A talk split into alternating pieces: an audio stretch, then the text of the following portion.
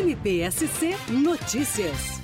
A primeira Promotoria de Justiça da comarca de Papanduva coordenou uma ação conjunta realizada entre a Vigilância Sanitária Estadual, as vigilâncias municipais de Papanduva e Monte Castelo, que compõem aqui a nossa comarca, também com a Polícia Militar Ambiental, a SIDASC, o SIM de Papanduva e o Ministério da Agricultura e Pecuária. Essa ação faz parte do Programa de Proteção Jurídico-Sanitária dos Produtos de Origem Animal, que é idealizado pelo próprio Ministério Público do Estado de Santa Catarina. Nessa ação foram fiscalizados nove estabelecimentos com apreensão de aproximadamente 3 toneladas de carne imprópria ao consumo humano. Dentre as irregularidades constatadas, podemos citar a venda, comercialização, armazenagem de carnes com produto como um produto fora do prazo de validade, também fora das especificações técnicas, fora das suas embalagens originais, produtos que deveriam ser comercializados apenas congelados, mas estavam naquele momento resfriados, tudo isso traz uma insegurança ao consumidor com relação à compra de produtos que podem causar danos à sua saúde. Essa ação, então, foi idealizada pelo Ministério Público, que pretende continuar a realizar eventuais inspeções periódicas aqui na nossa comarca para que o consumidor possua essa segurança, poder adquirir um produto de qualidade e com a sua saúde devidamente protegida.